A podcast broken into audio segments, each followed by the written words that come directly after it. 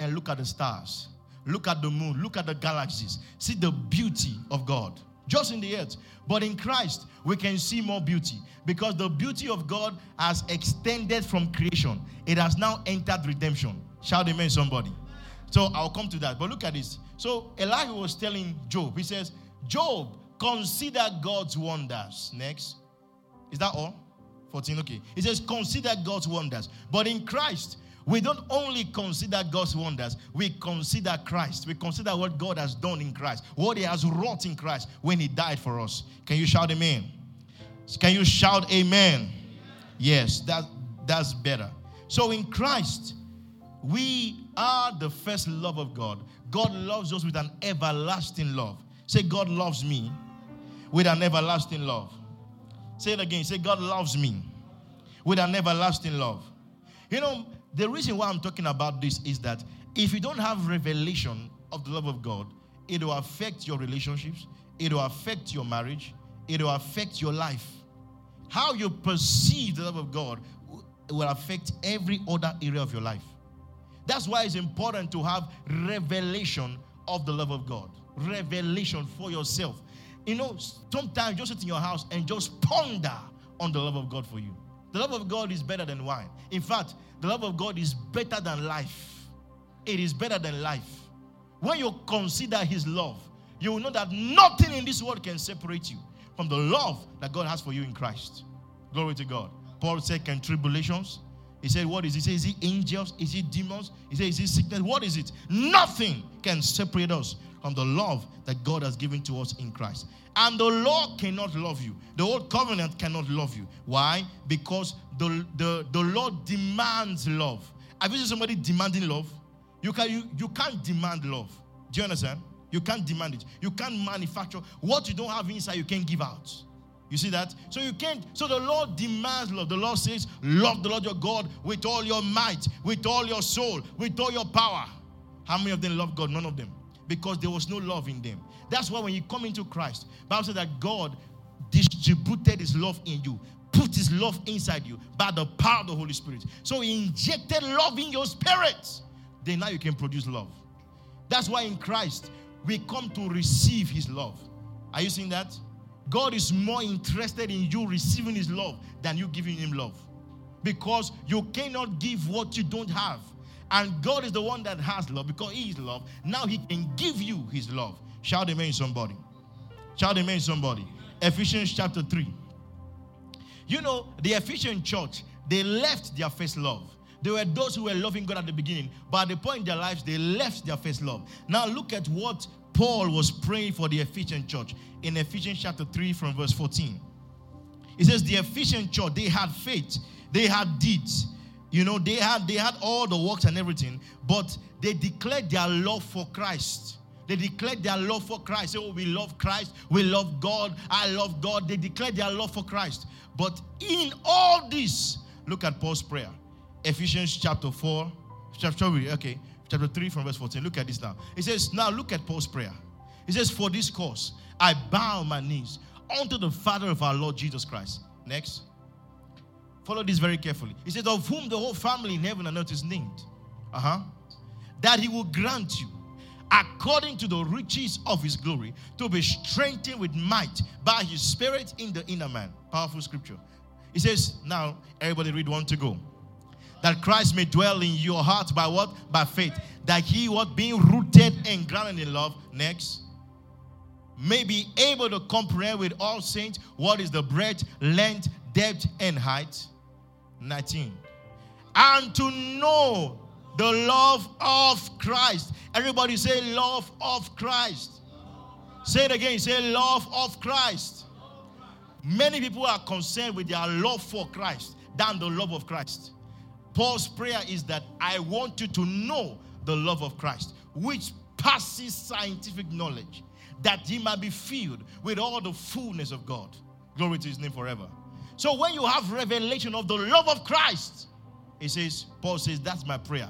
That you will know the length, the breadth, the height, the depth of the love of God. Because the love of God is what makes us what we are today. Without the love of God, in fact, there will be no planet Earth anymore. Praise God forevermore. That's why I said the love of God is better than life. It is better than life. It is better and better and better than life. If you ask people, what is your one big truth that you want everybody to know about you? You will hear many things. Some people say, the one big truth in God is to serve God. Some will say it's to obey God. Some will say it's to do the things of God.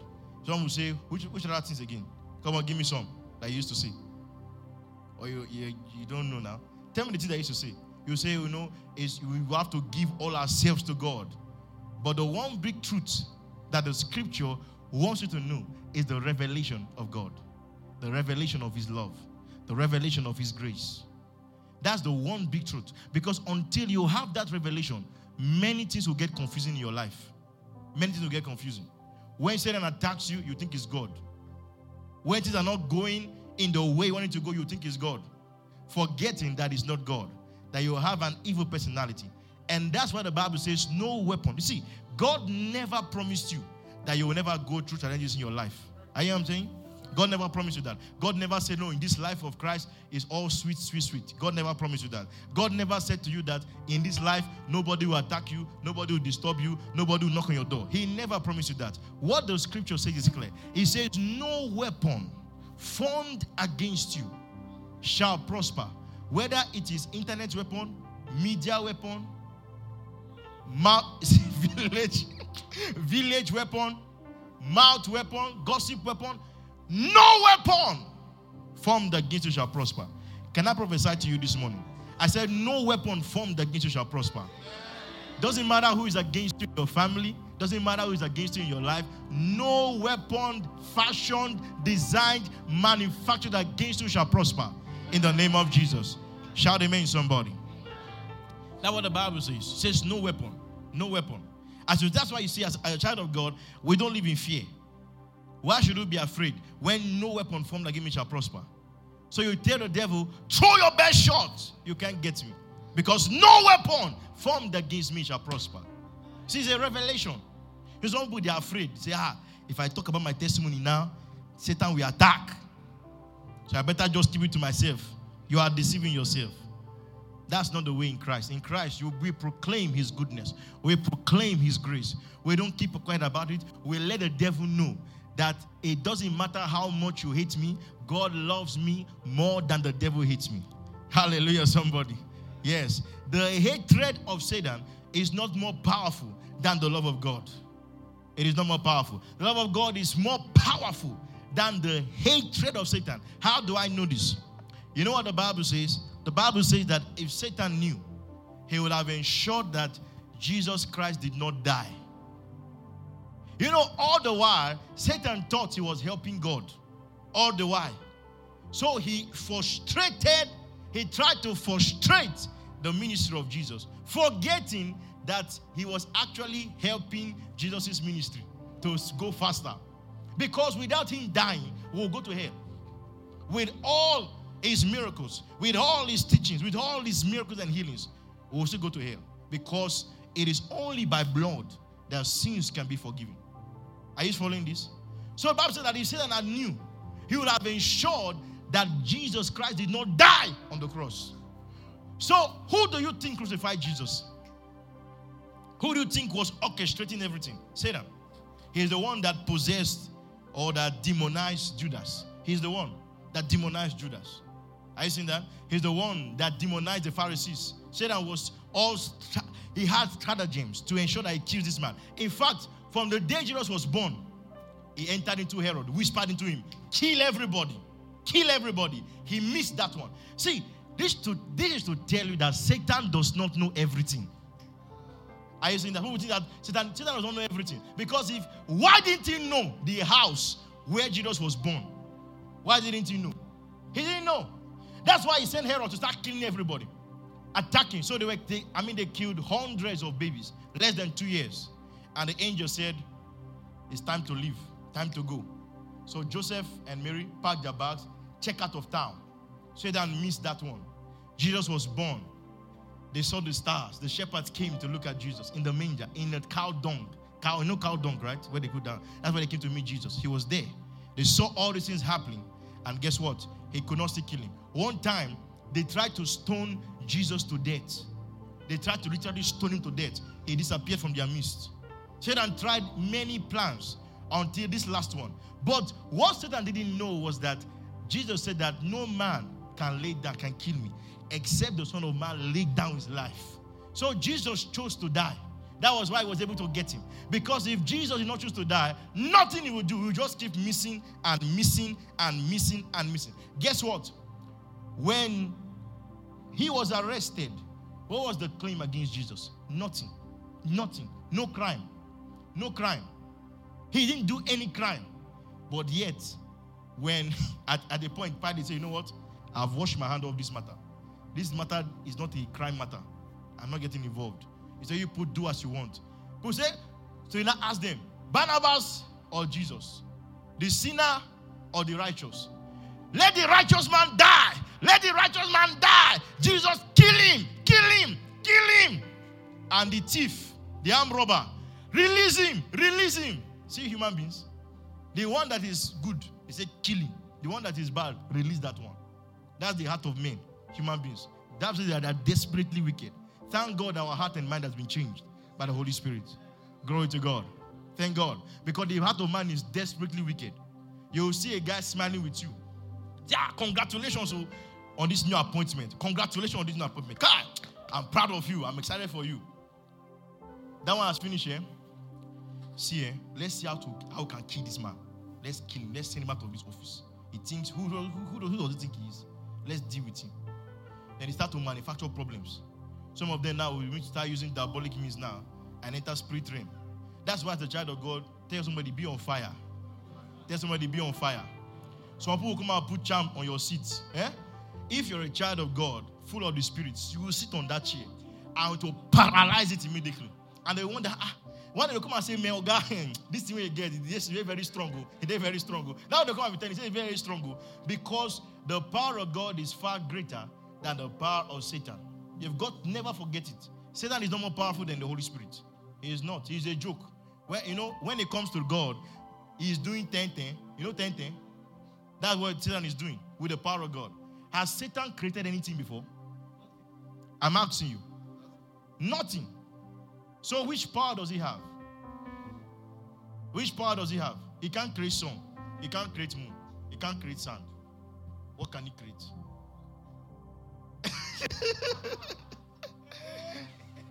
Hallelujah. So don't be intimidated. That's why, as a child of God, you've got to wear up the power of God. The Bible says, stir up the gift of God that is in, in you. You stir it up. You stir it up. Don't be a dormant Christian. Tell your neighbor, don't be a dormant Christian. I've heard of dormant account in the banks. Account that not been used. Don't be a dormant Christian. Be an active one. Be an active one. Be an active one. And one of the fastest way in doing that is what you already know. Bible says that we'll give ourselves to the ministry of the word and prayer. It's as simple as that, nothing else. There's no gimmicks to this thing. Prayer and ministry of the word. If you spend time in these things, I'm telling you, there's nothing in this world that can stop you from making progress and advancement in your life in Jesus' name. Shout amen, somebody. So everybody say, I am loved. Number two, in Christ we are forgiven.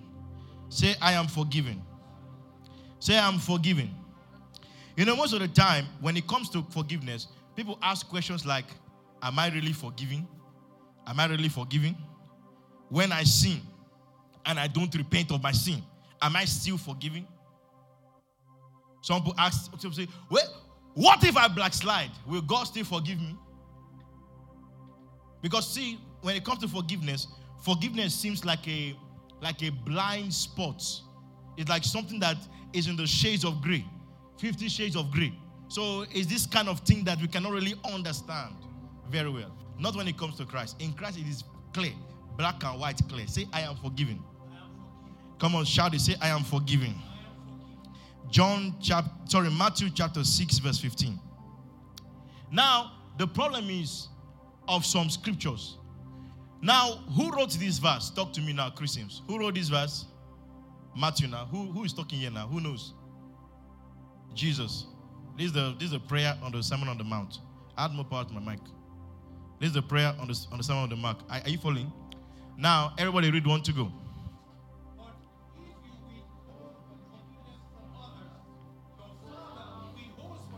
Hey, come on.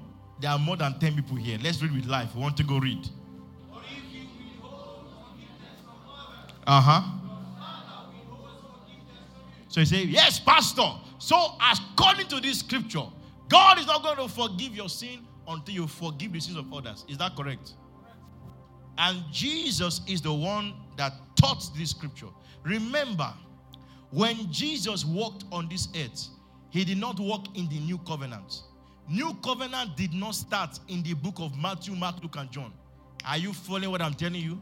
I know in your Bible they call it New Testament, but it's not really New Testament because not everything in the book of Matthew, Mark, Luke, and John is New Testament. Let me explain. There cannot be, the Bible says that there cannot be a New Testament without the death of the testator. For instance, your father has a will, and you went to the house tomorrow and said, Daddy, let's read your will now. What are you telling your father? To go and die. So a father's will is only read when the man is dead. Are you following now? So the Bible says a New Testament cannot begin without the death of the testator. So when did New Testament start? After Jesus died. Are you following? So when Jesus came, Jesus said that I did not come to abolish the law. He said I came to fulfill the law. So Jesus taught the law. He taught the law the way it's supposed to be taught. Let me explain. Calling um, confidence come. This is what Jesus said about the law. You know, what did Moses say about slapping? If your neighbor slap you, huh? No, what did Jesus? What did Moses teach about somebody slapping? Come on, talk to me now. What did Moses teach about slapping? When somebody slap you, what do you do? You, that was Moses taught, right? Um, no. Um, and slap a pastor now this morning. Where's Henry? Okay, children class, okay. Ruben, come. They think oh, we are doing slapping movie this morning. Okay, now act act it too. No re slap. Act it. Oh yeah, give me slap. Touch your face now. But let's know. give me slap. Oh yeah. As you return, return the slap. So in the old covenant, this is what Moses taught. Are you following? But guess what? This was dilution of the real law. Hello? This is not the real law. The law that God gave, not that you slap back. The law is that slap. Uh-huh. When they slap you, turn. Then they slap you again. So, in the law that Jesus came to teach, because Jesus said that you were taught, Moses said that when your neighbor slaps you, he says slap back. He says no. He said, but I say, because now the real owner of the law has come. Hallelujah. He said, I say, when they slap you, turn the other way twice. You know, one time, when disciples say, Master, how many times should we forgive our neighbor? Now, the owner of the law came to explain. How many times?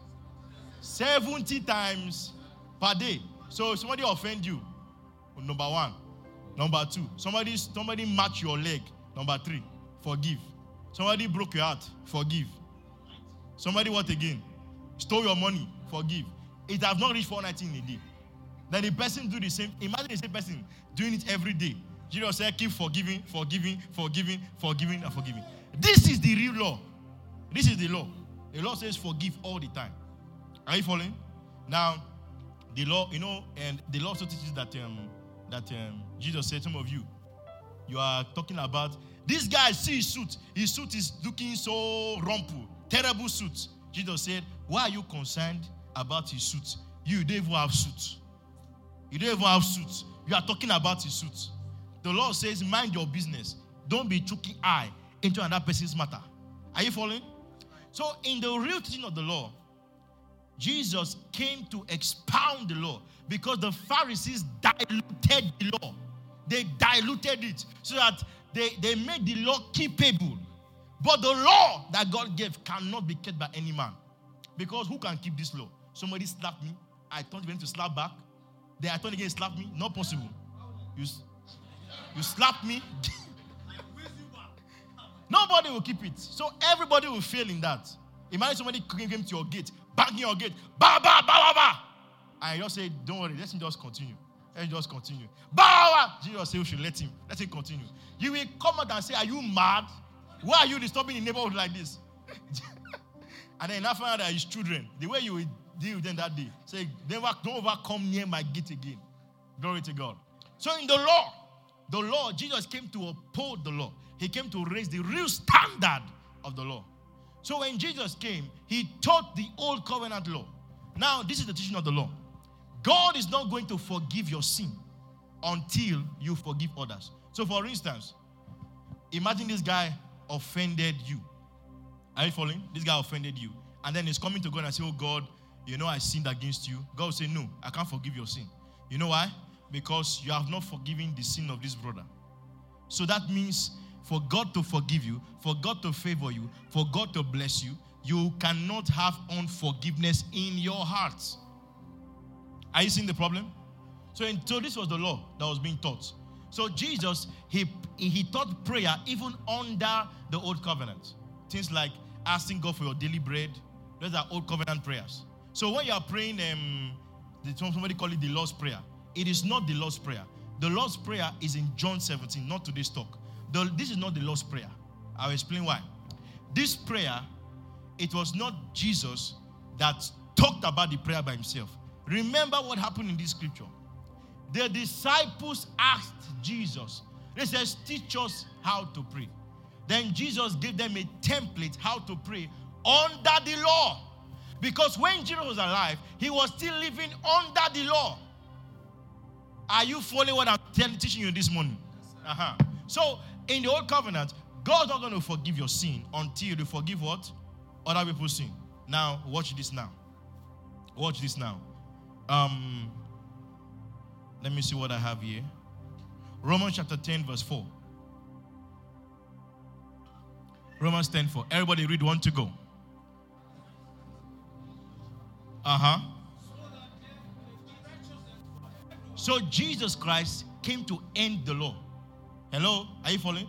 Remember, Jesus said, I did not come to abolish the law. He said, I came to what? Fulfill it. So when Jesus fulfilled the law, he abolished it.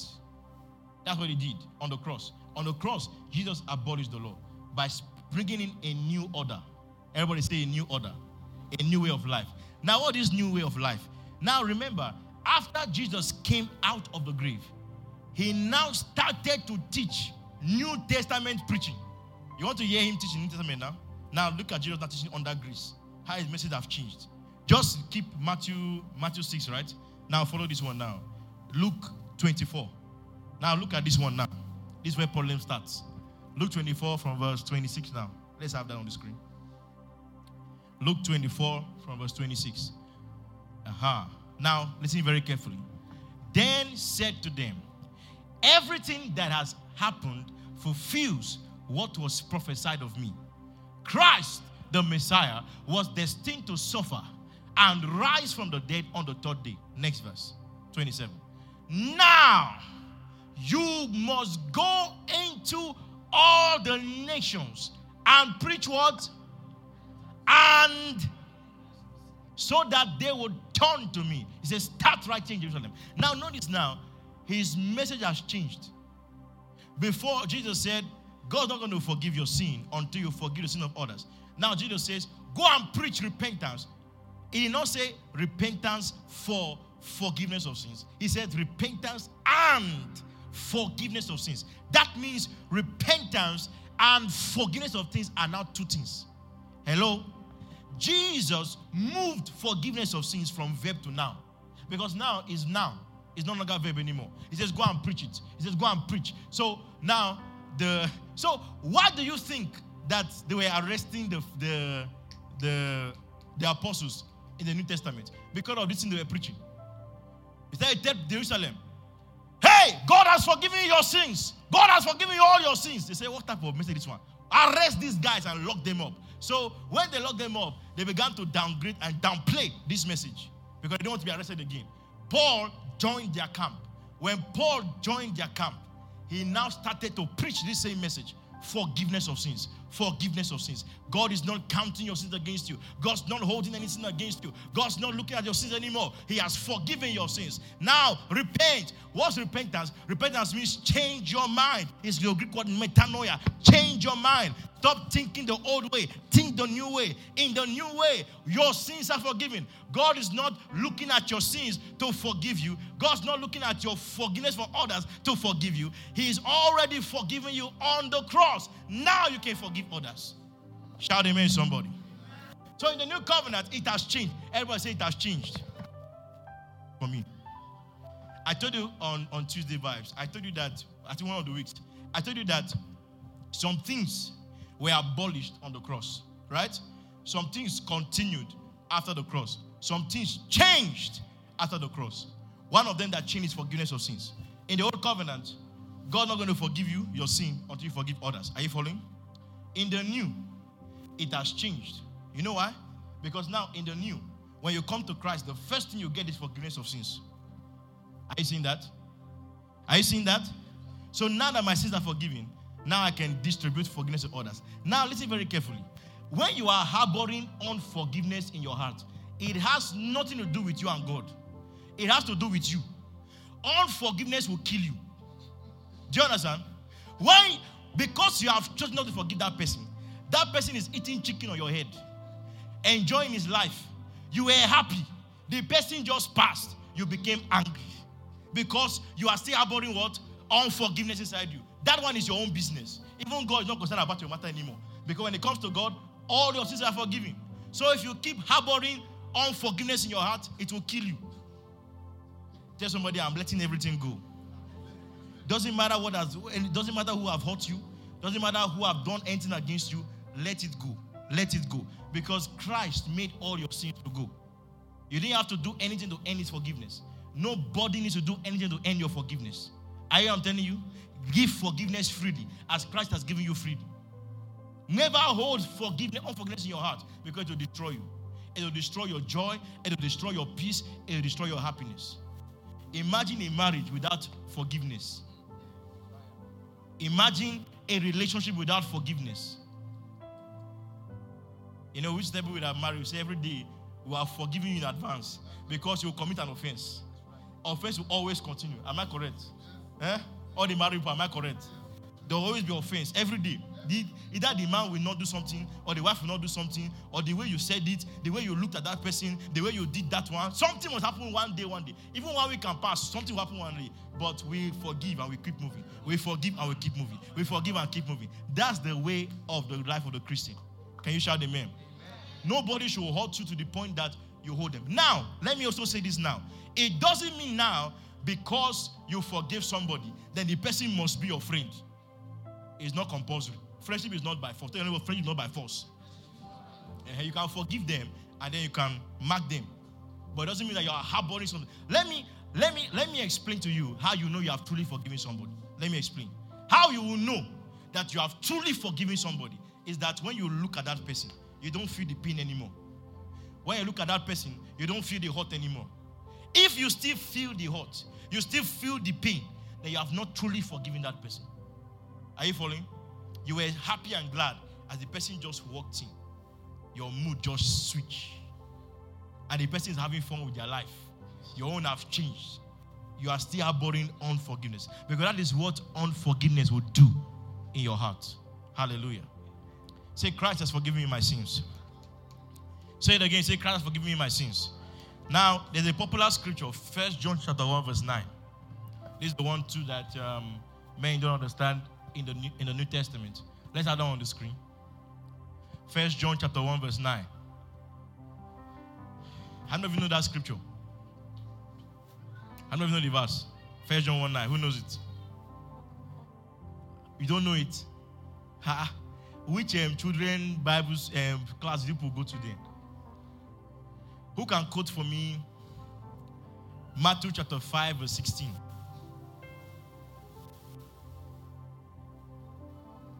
Who can quote it for me? Person that win will get 5,000 naira. And now see them raising their hands now as they hear money. Kai! Read this scripture now. Want to go? Everybody read.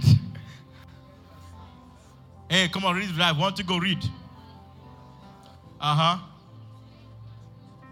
Uh huh. Go and sit down for a moment. I'll call you back. Thank you.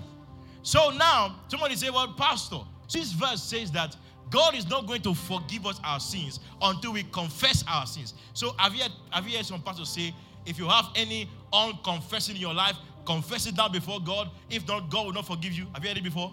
Because they are using this scripture. Because this scripture says, if we confess our sins, then God will be faithful and just to forgive us our sins and then will clean us from all unrighteousness. Now, this same chapter, this same John that wrote this verse. Now, let's see confusion now. Chapter 2, verse 12. Look at this one now. Chapter 2, verse 12. This same chapter. John, 1 John chapter 2, verse 12. Everybody read one to go. okay. Uh-huh. uh-huh. Read again, one to go. Uh-huh. Now, the word little children here is talking to Christians. Now, listen very carefully. When Paul talked to the Christians, he said, Your sins are forgiven for the name of the Lord Jesus. He did not say, Confess your sin, then God's going to forgive you. Now, First John 1 9. Let's go back. The same book, same, same writer. No difference now. The same writer. In fact, go to chapter 2, verse 1. And let's read verse 2. So we'll read in context. We'll go back to, we'll go back to verse 9. Because verse 9, verse 10, 11 gives the last verse. So first John chapter 2, verse 1. Let's do chapter 2. Everybody read one to go. See the same word again. My little children. You are God's little children. Say, I'm God's little child. I am now, right. Continue. Sorry. I say read. Want to go read now. Uh huh. Uh huh. What happens? Hold on. I thought you would say that if I sin, confess. He said, No. For the Christian, when you sin, say, Remember, you have a lawyer with the Father. Jesus Christ, the righteous. So, who is the righteous one? Jesus. Next verse, verse 2. Look at verse 2 now of this same chapter. Drop down to verse 2. He says, And he is the propitiation for our sins. And not for us only, but also for the sins of who? Of Christians? Of the whole world. So Jesus Christ has died for the sins of the whole world. Now, First John chapter 1, verse 9. Now let's begin to analyze this scripture very carefully and begin to decipher the mistake or the misconception about the scripture. Because the same writer is telling you that as a Christian, you have an advocate with the Father. God has forgiven you all your sins. God's not holding any sin against you. Aren't you happy about that? Yes. Now, uh, First John 1 9 says, If we confess our sins, He is faithful and just to forgive us and to cleanse us from all unrighteousness. And remember, I told you that there are some sins that you do that you did not even know that you did them. So, how can you confess an unknowingly sin? So, this is on dangerous ground because if we are to follow it word for word like this, then that means something is wrong somewhere. Is it that John maybe made mistake when he was writing? Then when he now goes to tattoo, he now fixed the mistake. Not so, sir. Not so, ma. So, everybody, are you, are you ready to know the truth now? Uh-huh, good. Now listen very carefully. Your Bible was not written in English language. How many of you know that? You know that, right? So, what language the Bible written in? Hebrew and Greek. So, which part of your Bible written in Hebrew? Talk to me now. Old Testament. Which part written in Greek? Now, this nice Bible school now. You were in Bible school this morning. So, at least you know that one now. So, your Old Testament was written in Hebrew, originally in Hebrew language. New Testament, originally in what? Greek. Now, the word confess here is not like you are thinking. That's the problem. Because book of James, in the book of James, James talked about if I offend my brother, he says, confess to one another. Are you following? That he may be healed. He said, and the prayer of faith will save the sick person. Now, the word confess that James used in the Greek is not the same word that John used here. Now, the same word that John used here is the same word that Paul used in Romans chapter 10, verse 9, where he says, If thou shalt confess with thy mouth the Lord Jesus. Are you following? So now, what is this Greek word here? The word, the word confess here is a combination of two Greek words. Now I'm teaching you Greek now this morning. The first one is called homo. Everybody say homo. You know what homo means? One. Perfect. People are very smart in this church. Homo means one, like Homo sapien, homosexual, one. It means same, same, same, right? Now the word, now the, the second word is logios, homologio. Logios is from the root word logos. What is logos? The word of God. Aha. Uh-huh. Now let's put it together. If I put it literally, it means same word of God. Same word of God, right? So the word here, confess, is saying if you say the same thing in agreement with God about your sin. Are you following? Because the word is homologio. The word homologio here is not confess your sin, it is agree with God about your sin. That's the word confess. Homologio. You can check it yourself. Check it yourself in the Greek. You see it homologio. Homologio means agree with God. It's like when Paul says, if you confess the Lord Jesus, if you agree with the Lord Jesus that he died for your sins and was rose from the dead, he said, the salvation will come to your house. Now, in this same verse, he's saying that if you agree with God about your sins, what has God done about your sins? Talk to me. He has forgiven your sins. So if I agree with God about my sin, what happens next? He is faithful and just to forgive us our sins, which He has already done. And He has already cleansed us from all unrighteousness. Hallelujah, somebody. So in Christ, we are totally forgiven. We are completely forgiven. Can you shout amen, somebody? Confidence, come. Let me show you one last thing before we close this morning. Ruben, come. Uh, Pastor Steve, come. Now, this is um, confidence before Adam. Are you following? This is Christ. Draw the cross now. This is this is Christ, yeah? Now this is after the cross. Are you following? Now, how many of you know that Adam sinned against God? You know, do you know that? Now, on the cross, what did Jesus do about Adam's sin? He forgave Adam's sin. And all those that were before the cross, all their sins are forgiven. Question then is, what about the people that are not yet born? Because Jesus on the cross now. After he died, somebody was born the next day. Somebody was born two days after. Then now, you now, 2,000 years after. So, what happened to your own sin? Is Christ forgiving your sin when you say, Father, forgive me my sin?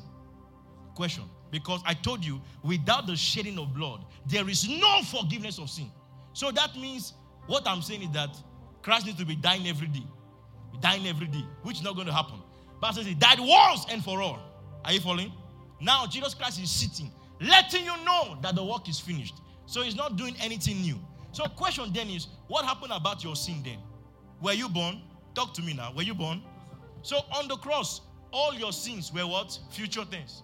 In your mind, they are future. Are you following? But in God, they are the same.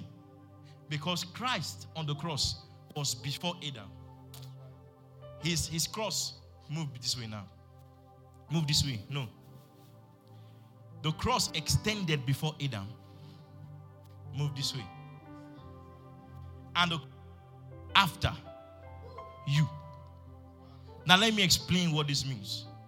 So, on the cross, all those that are future, like us today, even your children, even your grandchildren, even your great grandchildren, Christ's blood has paid for their sins.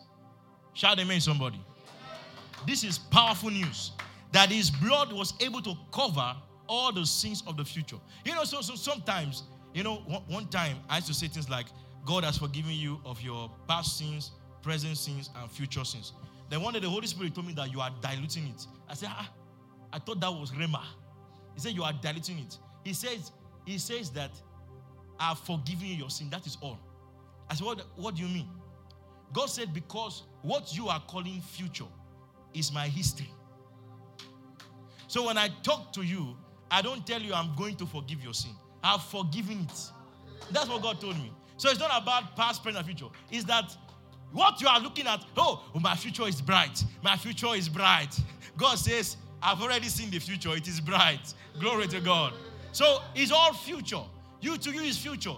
But to God is history, is past things. That's why Jesus said, In the volume of the book, it was written of me, O God, to fulfill thy will.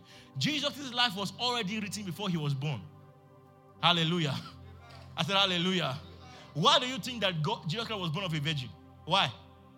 God wanted to show the miraculous power that it is possible to put a baby inside the, you know, you know, you know, Jesus Christ entered Mary and was born without the agency of the man.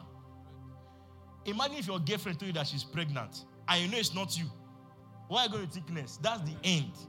There's nothing in this world she wants to explain. She can't explain that she's uh, the another Mary. It's not going to work.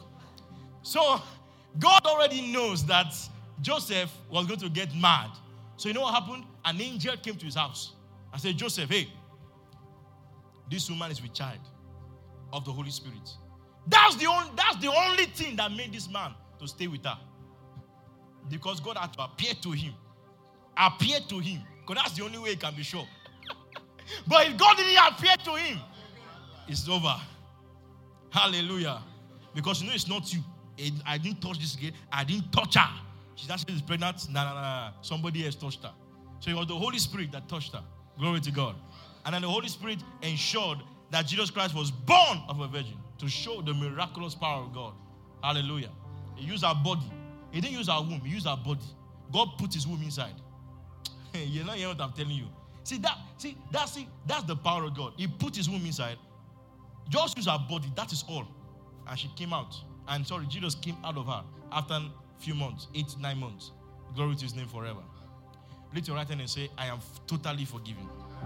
Say, all my sins are washed away. Say, there is no sin that God is counting against me, holding against me. Say, all of my sins are truly and totally forgiven in the precious blood of Jesus Christ. Somebody shout amen like thunder.